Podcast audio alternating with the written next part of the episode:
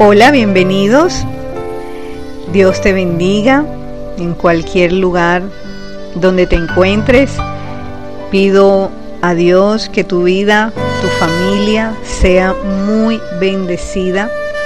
Te saluda la pastora Ana Milena Pérez de la iglesia Casa de Avivamiento para las Naciones Betel. Estamos ubicados en la ciudad de Barranquilla, de nuestra querida nación de Colombia.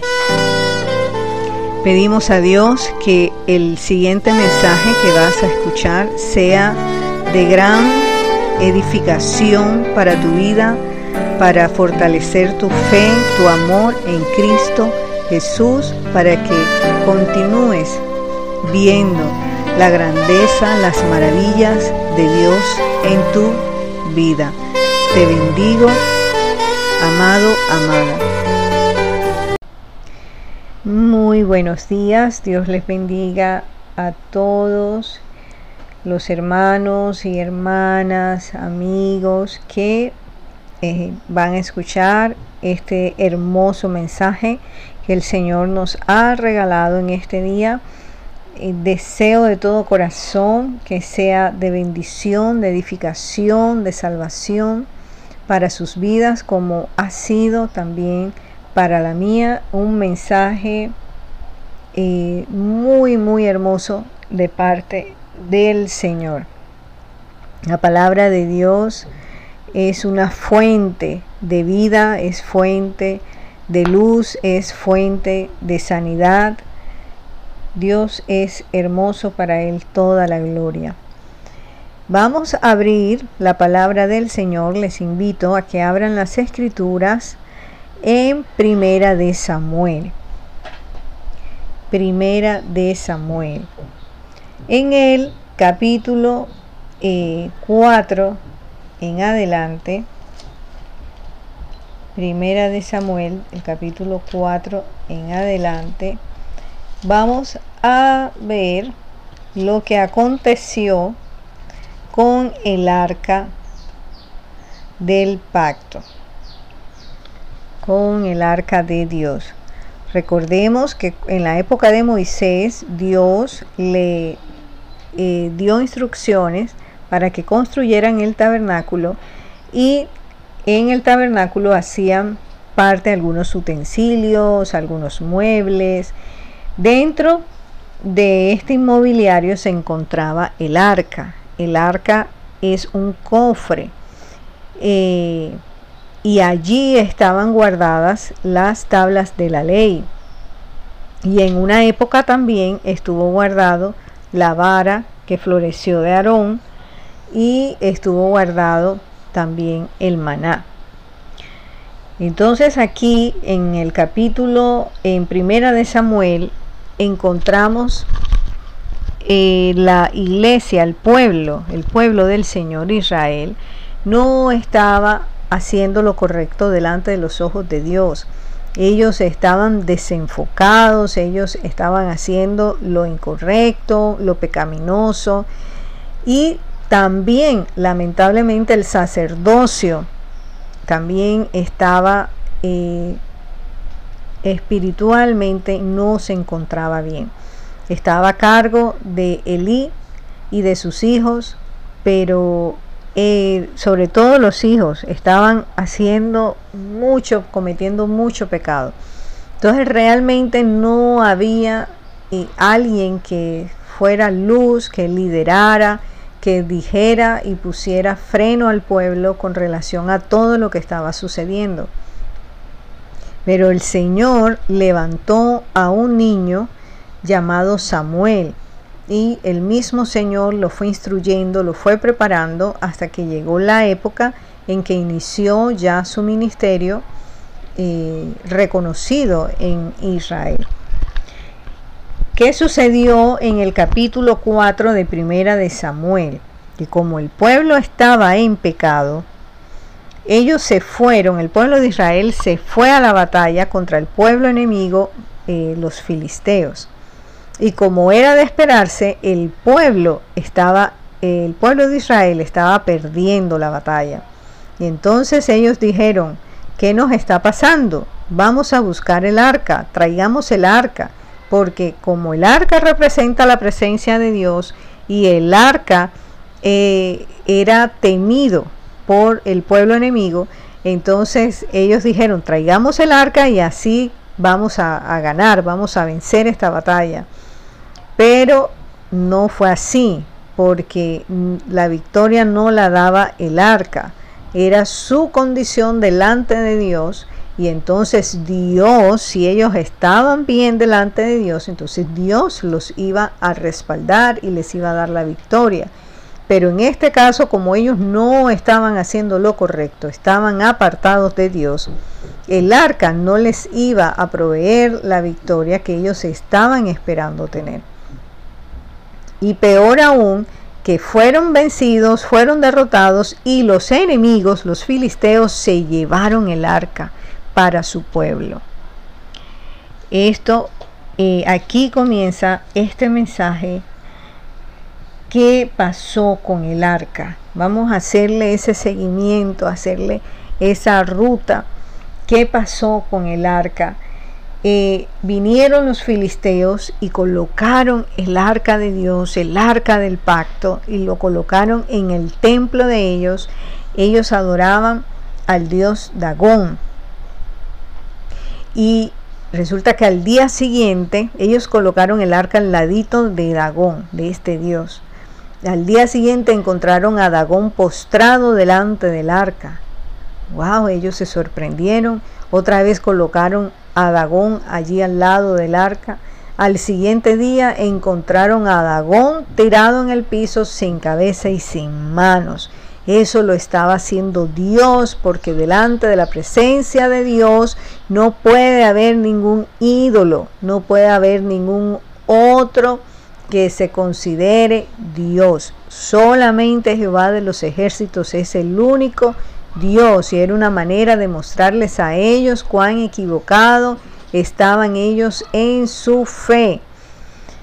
Y vinieron entonces eh, los filisteos y dijeron, no, no podemos tenerlo aquí, no podemos tenerlo aquí, vamos a mandarlo para otro pueblo también de allí de los filisteos y se llevaron entonces eh, el arca, entonces la pasaron para Gat. Eso lo vemos en el versículo 6 de Primera de Samuel capítulo 5.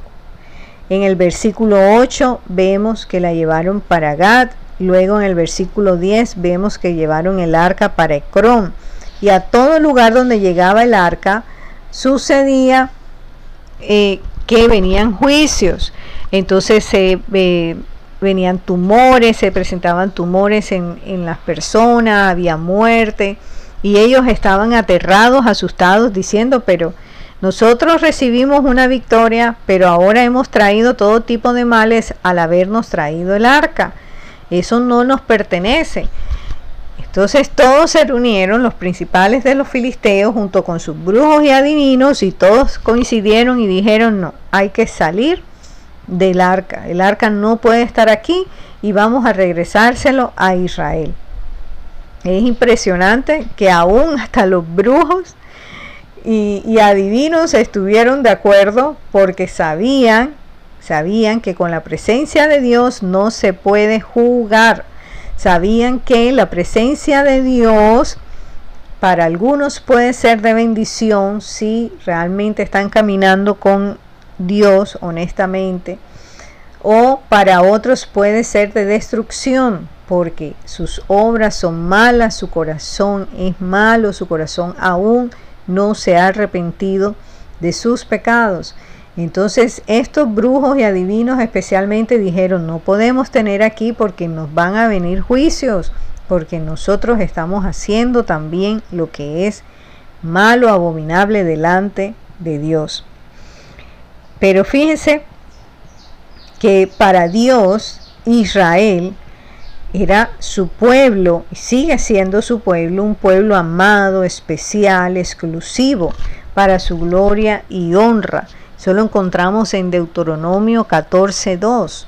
Dios hizo a Israel un pueblo único, un pueblo donde su presencia estuviese siempre permanente.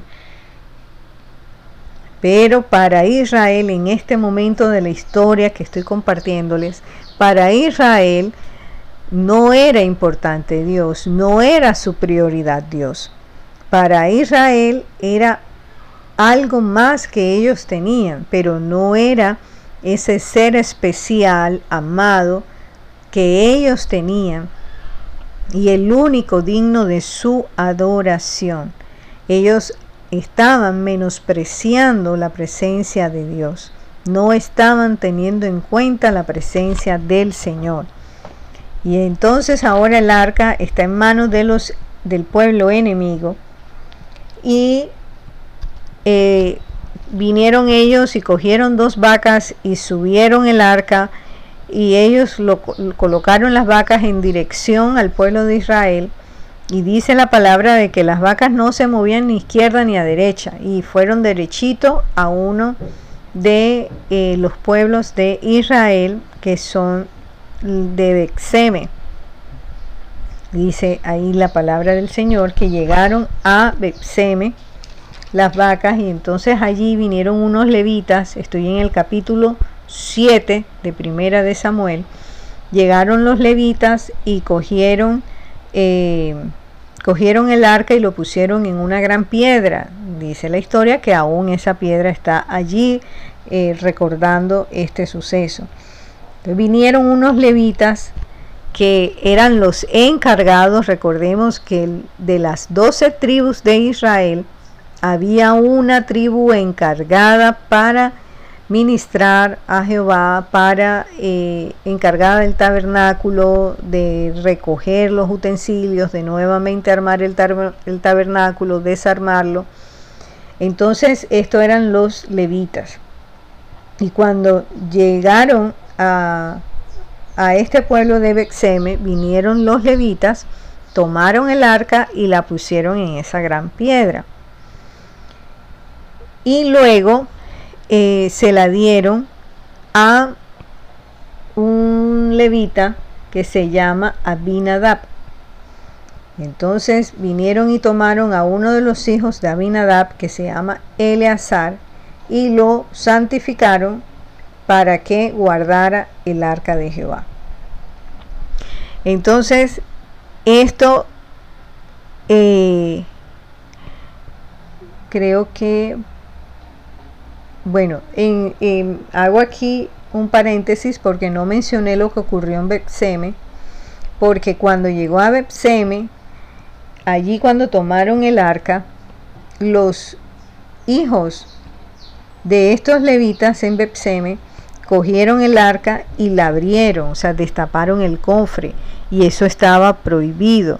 Eso está en números 4 del 15 al 20, del 15 al 20 dice la palabra de Dios y cuando y cuando acaben, o sea, Dios estaba diciéndole a Moisés, y cuando acaben a Aarón y sus hijos de cubrir el santuario y todos los utensilios del santuario, cuando haya de mudarse el campamento, Vendrán después de ellos los hijos de Coat para llevarlos, pero no tocarán cosa santa, no sea que mueran.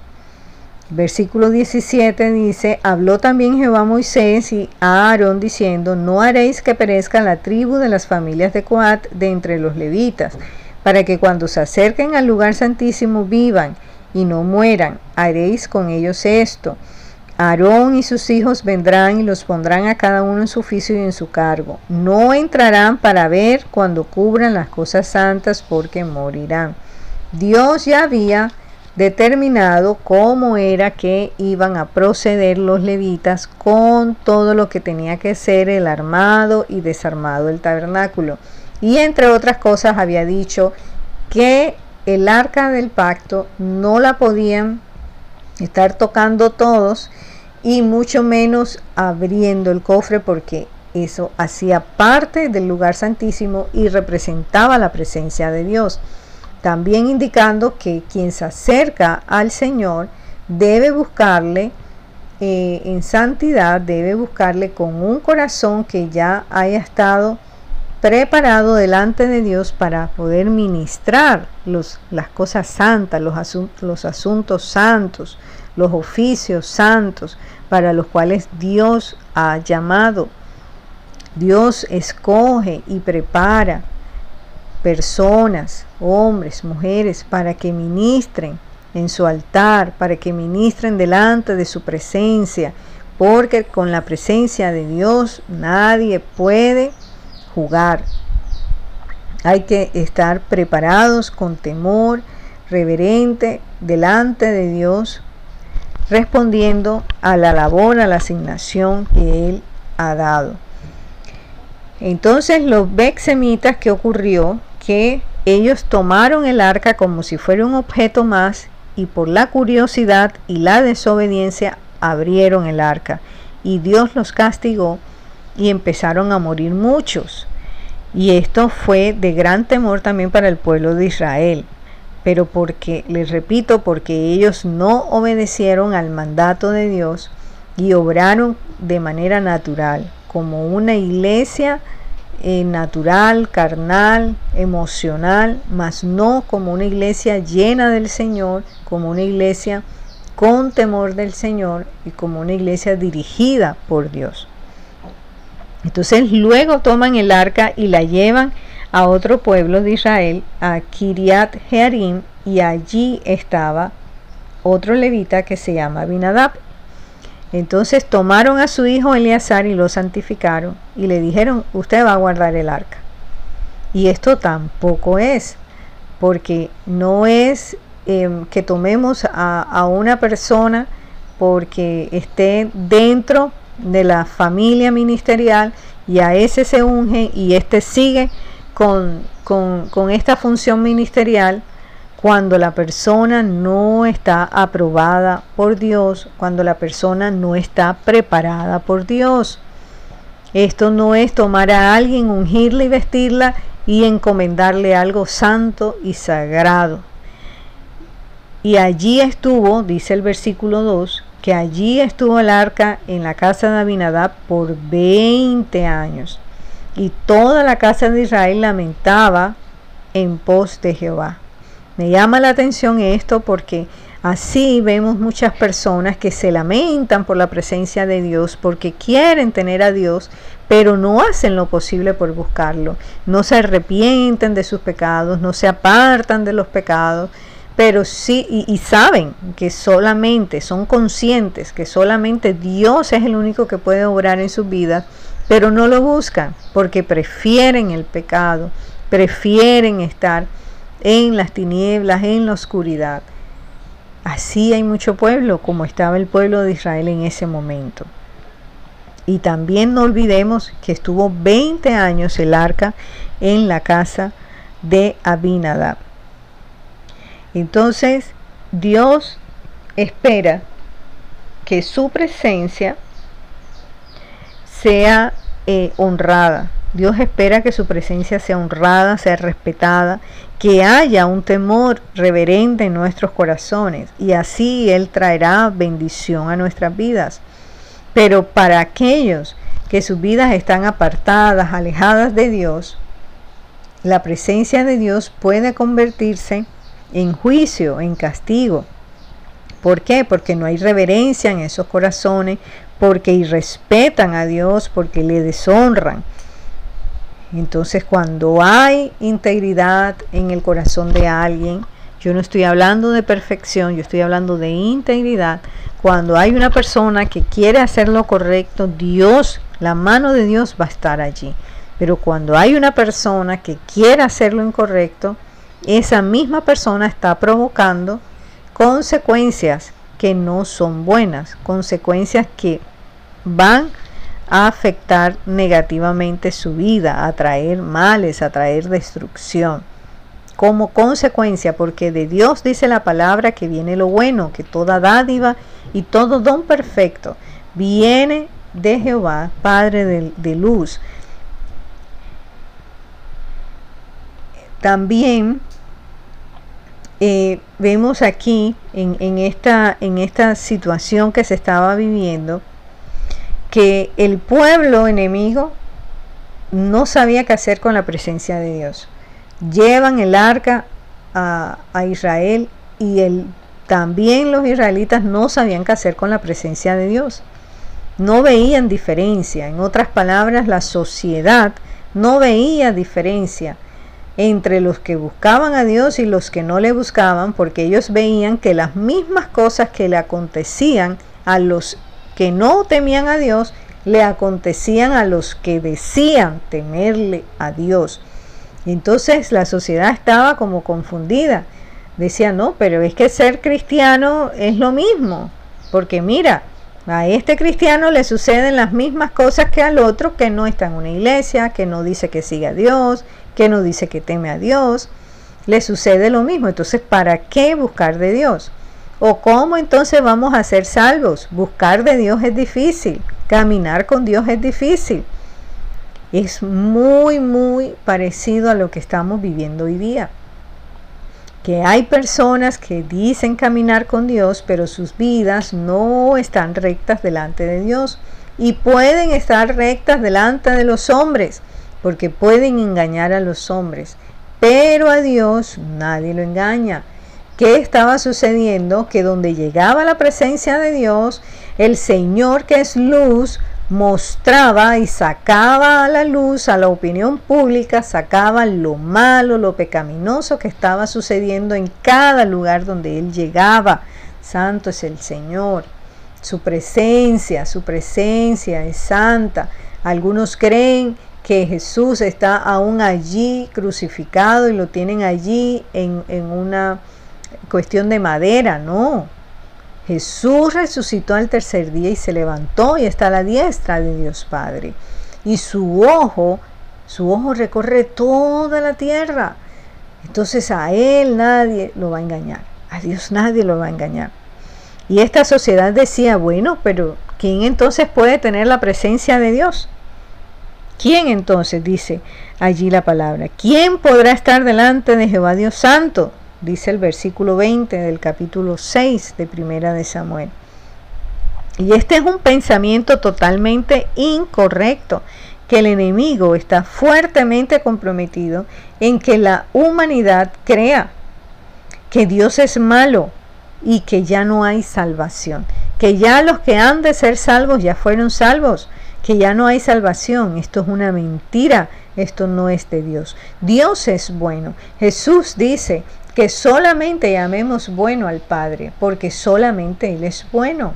Y mira lo que dice también en Juan, lo que dice también en Juan eh, 3:16, que de tal manera amó Dios al mundo para que que ha entregado su Hijo unigénito, ojo, que ha entregado su Hijo unigénito, para que todo aquel que en Él crea no se pierda, mas tenga vida eterna. Pero también dicen en los siguientes versos, porque no envió Dios a su Hijo al mundo para condenar al mundo. El enemigo quiere hacerle creer a la gente que Dios condena, Dios es el que quiere condenar. No, Dios no quiere condenar a nadie. Y tanto lo está demostrando que dio a su Hijo proveyendo un camino, proveyendo un cordero, proveyendo a una persona para que se diera en sacrificio allí en la cruz por nosotros, para que un santo justo hombre como lo fue Jesús nos indicara el camino para llegar al Padre.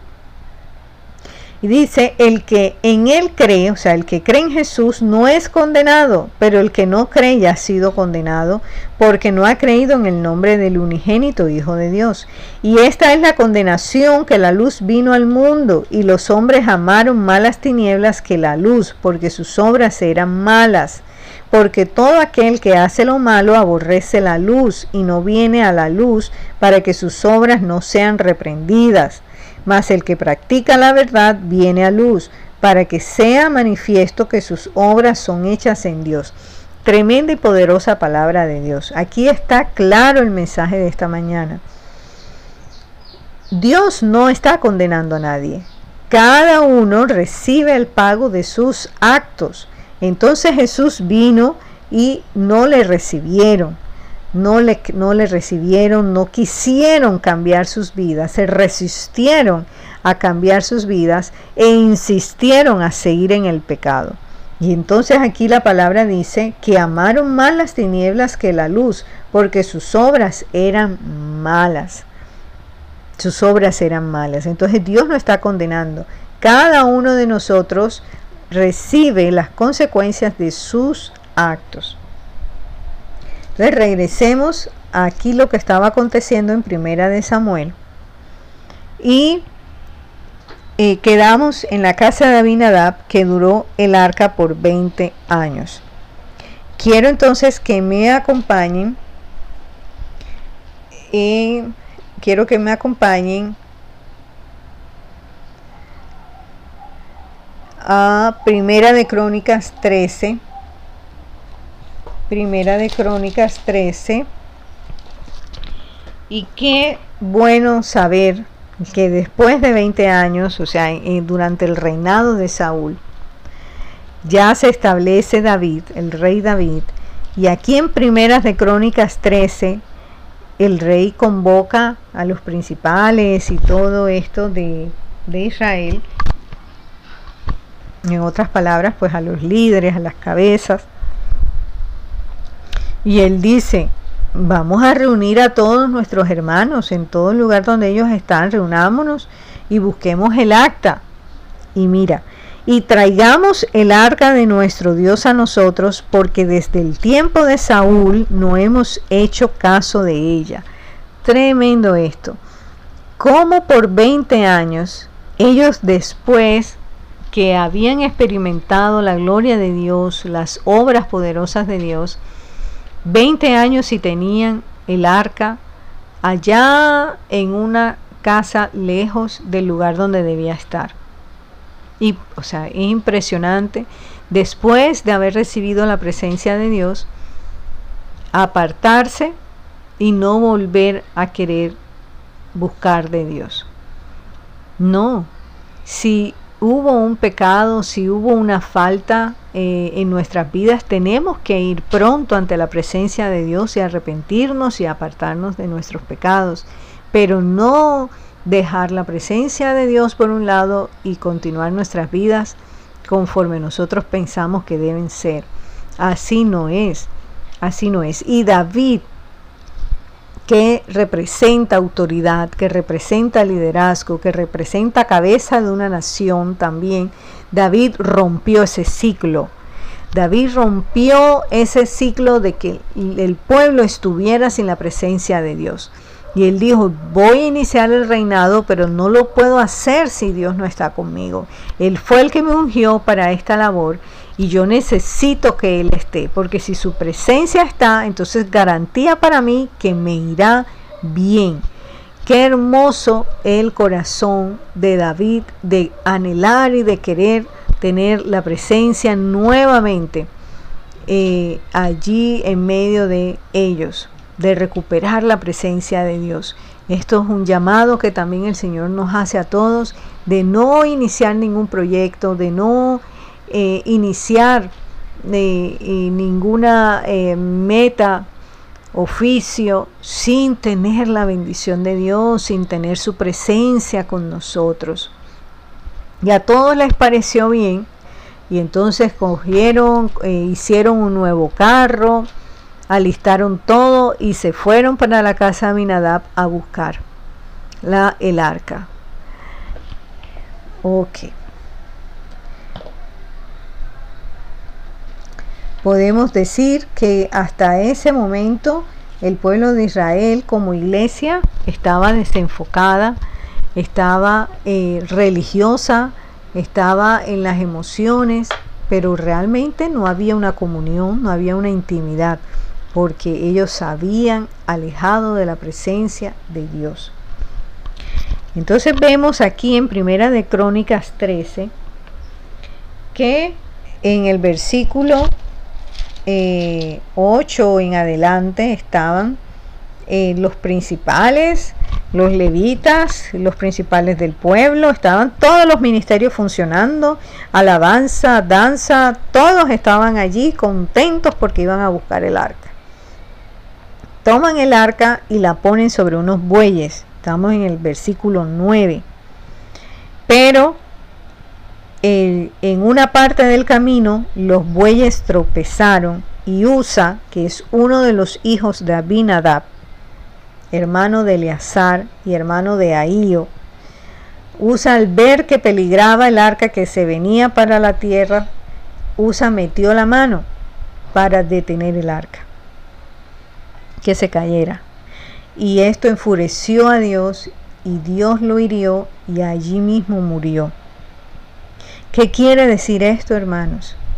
No que Dios es malo, no podemos tomar así a la ligera la palabra de Dios. Hay que escudriñarla, hay que profundizar en la palabra. ¿Por qué Dios se molestó? Porque no era la manera como Dios había indicado que se debía transportar el arca. En la época de Moisés, Dios dijo, al arca le van a crear unos aros a, su, a sus lados y van a meterles unas barras. Y esas barras, de esa manera, van a transportar el arca sobre sus hombros. La presencia de Dios la cargan los hombres, la cargan las mujeres de Dios, no los animales. Y estas personas, porque nadie le dijo a David, el rey, el arca debe ser transportada de esta manera, lo deben llevar los levitas sobre sus hombros. Y entonces el rey, pensando que estaba haciendo lo correcto, en, una de las Biblias este, este pasaje se titula Haciendo lo correcto de modo incorrecto. Dios veía que, que, era buena la intención del rey David, pero no lo estaban haciendo de la manera como Dios lo había establecido. Y colocaron el arca sobre los bueyes. ¿Cómo? Es la presencia de Dios sobre unos animales. Y una de las características de los animales es la torpeza. Claro que iban a tropezar estos bueyes, claro que iban a tropezar. Pero la presencia de Dios puesta sobre animales, ¿por qué la presencia de Dios no la estaban cargando los levitas? Porque tenían temor Tenían temor de ser también castigados por Dios. Tenían temor de que esas obras pecaminosas que también ellos estaban haciendo fueran hechas públicas, salieran a la luz. Ellos tenían temor y por eso colocaron la presencia de Dios sobre los animales y eso molestó a Dios porque ellos tenían, antes que hacer todo esto, tenían que santificarse, tenían que apartarse, tenían que prepararse como Dios lo había dicho, para que nadie muriera, ya Dios lo había dicho. Pero ellos desobedecieron y lo hicieron de esa manera como intentando engañar, engañar a quién, a Dios no se puede engañar. Porque no estaban llevando un elemento de su casa, estaban llevando parte del, mobiliario del tabernáculo y lo más santo que había, que era el arca que representaba la presencia de Dios. Y estas personas, así como leímos en Juan 3, 16 eh, en adelante, estas personas prefirieron el pecado antes que ordenar sus vidas delante de Dios. Y vino esa sanción, vino esa intervención de Dios sobre Usa. También que está diciéndonos el Señor que allí en la casa de Abinadab no estaba eh, el testimonio como debía o como debemos tenerlo. Es muy posible que el arca la tenían en un rincón, en una habitación, en una parte de su tienda, pero no era parte de su vida. El arca no era parte de su día a día. Entonces había una rutina religiosa y la rutina religiosa endurece el corazón, endurece la conciencia. Sí, somos cristianos, ah, sí, sí, nosotros nos conectamos tal día, ah, sí, escuchamos la palabra, sí, pero no estamos viviendo conforme a lo que Dios está diciendo. Dios no hace parte de nuestras vidas, es lo que yo observo en, la casa de Abinadab. Que su presencia duró 20 años en su casa y no sucedió nada. No los mató como sucedió en los, en los otros lugares, pero tampoco hubo una transformación, no hubo cambios. Allí quedó como si eso estuviera, como si el arca estuviera allá en un rincón donde nadie la toca, nadie se mete con, con el arca, pero nadie lo hace parte de su vida. Entonces vemos en el versículo 14, versículo 13 y 14, que David, el rey David, se apesadumbró y dijo, ¿y ahora qué hacemos? Si yo quería traer el arca a la ciudad de David, yo quería traer el arca, yo había hecho una nueva tienda, había dispuesto todo para que allí estuviera el arca. ¿Y qué pasó? Eso trajo confusión a, su vida, tristeza. Y entonces él asignó que el arca estuviera en casa de otro siervo llamado Obed Edom. ¿Por qué David la envió allá? No fue que los fue un consenso de los principales de Israel, no fue que Obed Edom lo pidió, no, el rey lo mandó para allá. Entendiendo que había también discernimiento en, en David, hubo un entendimiento, hubo una guía, una dirección de parte de Dios. Algo diferente veía David en Obed, en Obed y envió el arca para allá. Fue algo impuesto, dice la palabra de Dios, por orden del rey. Pero mira lo que sucedió en casa de Obed que su vida y toda su familia fueron grandemente bendecidos. Obededón no fue castigado por el Señor. Para muchos han podido decir, bueno, ya nos vamos a despedir también de este siervo porque seguro también va a morir. No sucedió eso. No sucedió eso porque la presencia de Dios halló cabida en el corazón de Obededón. La presencia de Dios halló un lugar donde reposar, no un lugar físico de, de, su tienda, no, en su corazón y en el corazón de su familia había esa hambre y esa sed y ese temor reverente por tener la presencia de Dios. Y Obededón fue bendecido y esto fue dado aviso al rey. Le dijeron, rey, desde que el arca está en la casa de Obededón, él ha sido grandemente bendecido. Y el rey se alegró y dijo, ay, entonces sí hay esperanza, entonces vamos por el arca y vamos a hablar con Obed, a ver qué pasó, porque él sí pudo tener el arca y sí le fue de bendición, aleluya. Gloria al Señor. Y eh, el, el rey David entendió que no habían hecho las cosas como Dios le había dicho eso lo vemos en el capítulo 15, eh, cuando el rey dice, vamos, ahora sí vamos a traer el arca, pero como Dios lo ha dicho, vamos a regresarlo. Y entonces, eso está en primera de Crónicas 15, 12, y él, él dice, el rey dice, pues por no haberlo hecho así vosotros la primera vez, Jehová nuestro Dios nos quebrantó, por cuanto no le buscamos según su ordenanza. Entonces él mandó a santificar, dice el versículo 14, mandó a santificar a los sacerdotes, a los levitas, a los principales del pueblo, a todo el mundo mandó el rey a que se metiera con Dios y se santificara. Y entonces ahora sí vamos a buscar la presencia de Dios. ¿Sabes por qué? Porque Obed Edom fue luz en medio de las tinieblas.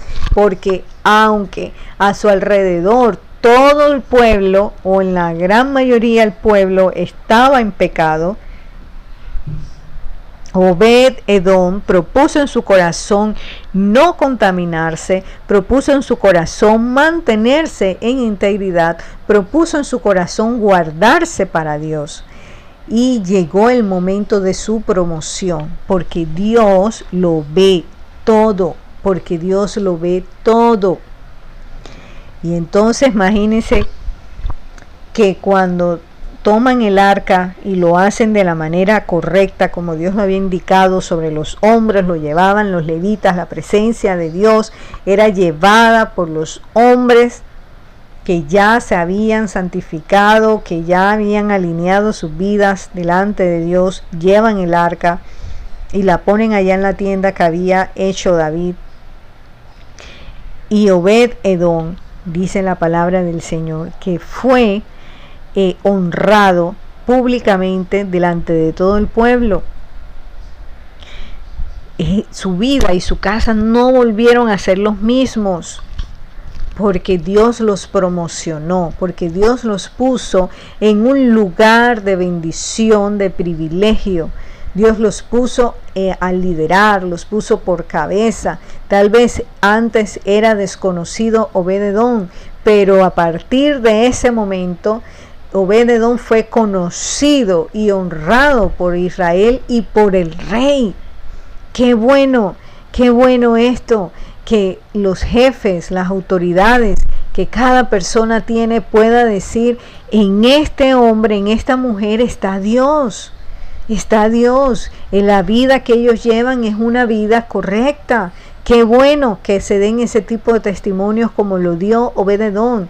Y algo muy importante, que sea impactado en su propia familia, que su familia también estaba caminando con el Señor correctamente, que la familia también amaba a Dios. entonces cuando llevaban el arca, vemos que dentro de los que llevaban, cargaban el arca, estaba Obed Edom también, gloria al Señor. Estaba Obed Edom ayudando, sirviéndole al Señor para que el arca regresara a su lugar. Él era uno de los que llevaba sobre sus hombros el arca de Dios.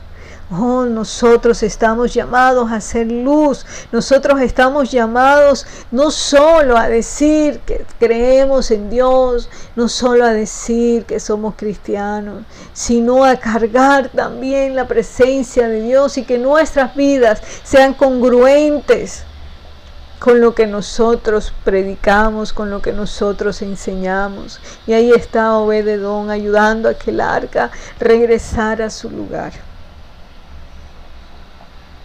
Y cuando se dieron las asignaciones, eh, que el rey empezó a organizar las, las asignaciones, los oficios, encontramos que esto lo vemos en Primera de Crónicas 26.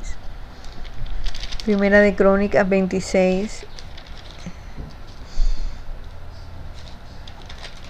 En el versículo 5 vemos que los ocho hijos que tuvo, los ocho hijos que tuvo Obededón, porque eh, para Israel el tener muchos hijos varones es de mayor bendición de Dios, una bendición mayor que Dios le da. Entonces, eh, él tuvo ocho hijos y todos estaban sirviéndole al Señor. Dice aquí la palabra en Primera de Crónicas 26 porque Dios había bendecido a Obed Edom. Mira la bendición de Dios hasta donde llegó, que fueron tocados los corazones de sus hijos y estaban sirviéndole al Señor. Y dice el versículo 8 que todos estos de los hijos de Obededón, ellos con sus hijos y sus hermanos, hombres robustos y fuertes para el servicio, 62 de Obededón. Mira, tremendo, Tremenda esta bendición. 62 miembros de su familia estaban sirviéndole al Señor. Este hombre estaba realmente comprometido con Dios. Este hombre estaba caminando en serio con Dios y logró impactar a 62 miembros de, sus, de su familia y y estaban sirviéndole, fueron asignados al servicio de Dios. Esta bendición también debe caer sobre tu vida y sobre tu casa. Esta bendición también que toda tu casa, tus familiares lejanos, cercanos, donde ellos estén, sirvan a Dios, busquen a Dios de corazón y sean instrumentos de servicio, instrumentos de bendición para otros. Obededón logró logró tocar el corazón de 62 miembros de su familia. Gloria al Señor. Y también, mira, esto no termina. En el versículo 15 también dice, y para Obed Edom la puerta del sur. ¿Qué significa la puerta del sur? La puerta del sur, o sea, con relación al, a la tienda, al tabernáculo que se había establecido, la puerta, eh, a Wendedón lo colocaron en la puerta del sur y esa puerta comunicaba o daba hacia la entrada de la casa del rey. ¿Qué significa esto? Que el rey David dijo, si este hombre teme a Dios, este hombre fue bendecido por Dios, quiere decir que cuenta con la aprobación de parte de Dios puede vigilar porque eh, Obededón hacía parte de los guardas del tabernáculo. Entonces a él lo pusieron de guarda, pero lo pusieron en dirección con la entrada de la casa del rey. ¿Qué quiere decir? Que el rey David dijo, así como va a cuidar por los intereses del Señor, también es una persona en la que yo puedo apoyarme y encomendarle los intereses de mi casa que vigile la casa de Dios, pero que vigile también mi casa, que guarde, que vea por los intereses de Dios, porque también sé que va a guardar mis intereses. En otras palabras, era un corazón que había sido probado por Dios, que había, que había sido eh, hallado eh, fidedigno, eh, fiel, leal o sea que no se corrompió, que era lo que estaba viendo el rey David, que su corazón no se corrompió. Y dice también aquí el versículo 15 que los hijos de Obed fueron colocados en la casa de las provisiones del templo. No fue en cualquier lugar, el lugar donde se almacenaba los alimentos, donde se almacenaba el dinero. Allí colocó sus hijos se ganó la confianza del rey porque se había ganado la confianza de Dios. Qué enseñanza, qué mensaje tan hermoso el Señor nos regala en este día. Qué bueno que los jefes puedan decir, yo puedo poner a esta persona a que cuide por los intereses de la empresa, para que cuide los intereses de, un municipio, de una región, de una nación, porque ese corazón ha sido aprobado por Dios. en ese corazón uno puede eh, creer y, y depositar confianza porque teme a Dios. Porque si la persona teme a Dios, no va a permitir que el mal le corrompa santo el Señor. Obededón no vio la presencia de Dios como una sentencia de muerte, como un peligro, como una amenaza a su vida. No lo vio como un tiempo de juicio. No trajo temor de ser castigado. Hay creyentes que aún eh, no han encontrado sostener una relación correcta con Dios la paternidad no les ha sido aún manifestada, no la han comprendido.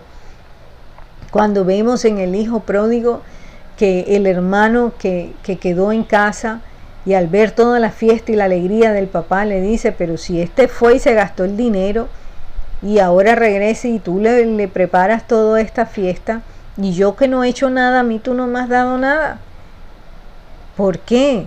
Él se veía como si fuera un obrero y como si el padre fuera su jefe. No estaba entendiendo que su relación era de hijo, que él tenía una posición de hijo y tú eres hijo y eres hija de Dios.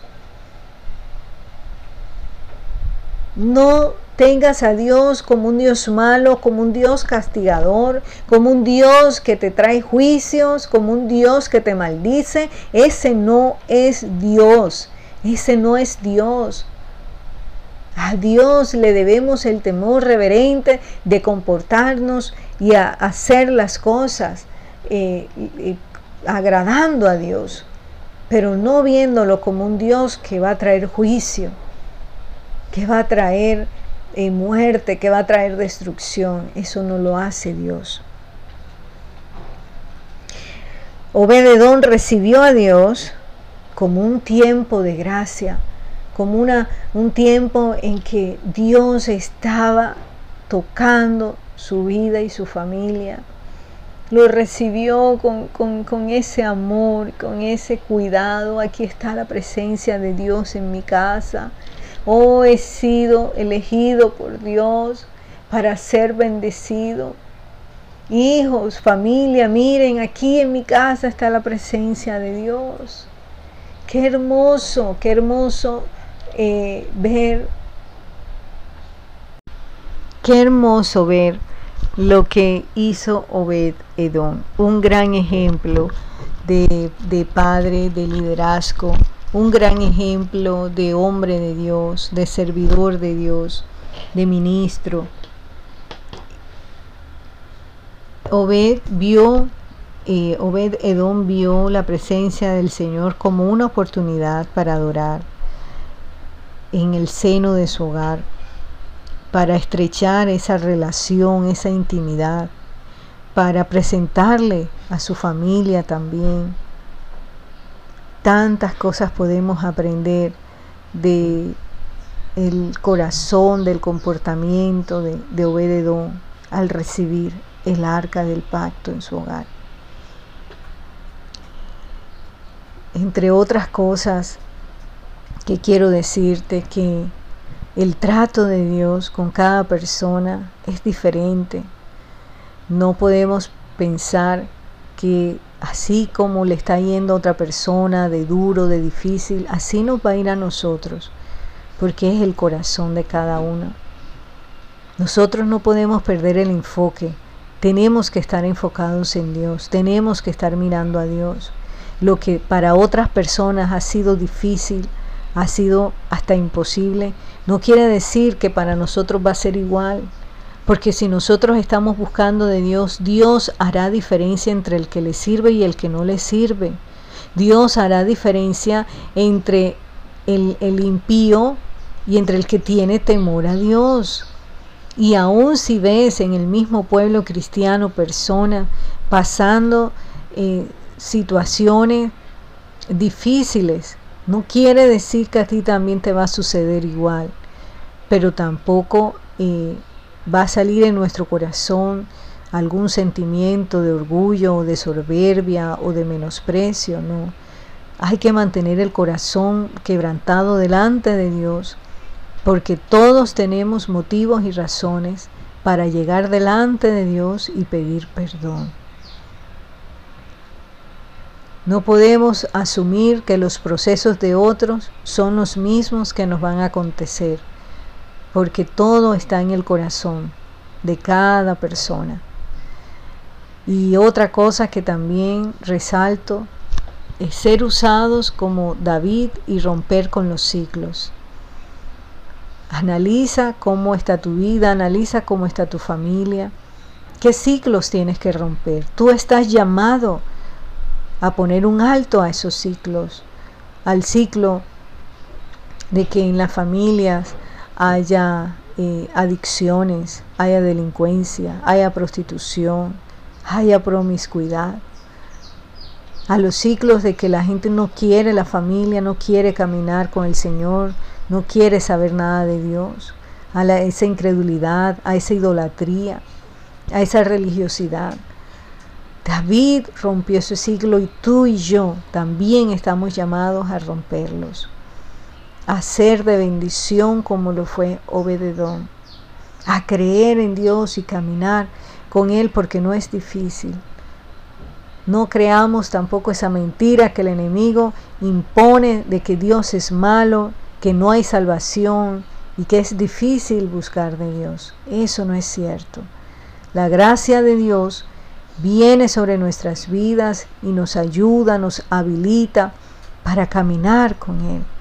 No somos perfectos, pero su gracia nos habilita para llevar una vida con el Señor con las fragilidades, con los defectos, con todas las cosas que podemos lidiar, pero que debemos también ser conscientes que todo nuestro ser está sujeto a cambios y transformaciones.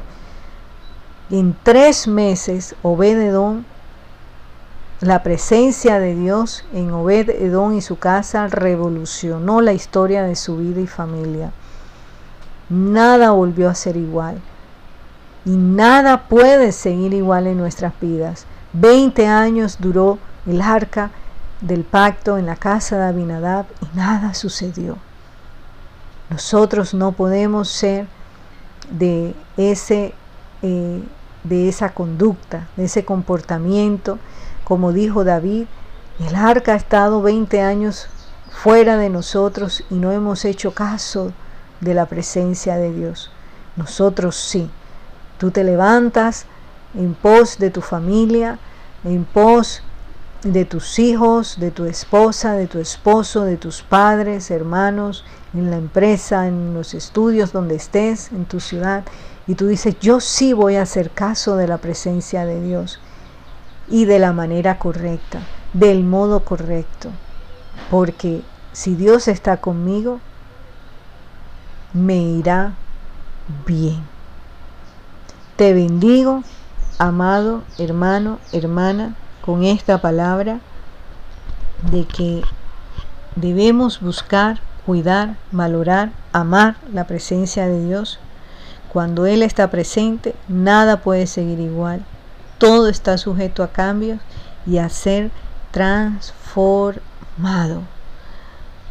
Estamos llamados a tener una relación íntima con el Señor. Te bendigo en el nombre del Padre, del Hijo, del Espíritu Santo. Amén. Este mensaje ha tocado tu corazón. Es necesario que hagas esta oración conmigo. Repite con tu voz audible. Señor Jesús, en este día te doy gracias por escuchar tu palabra.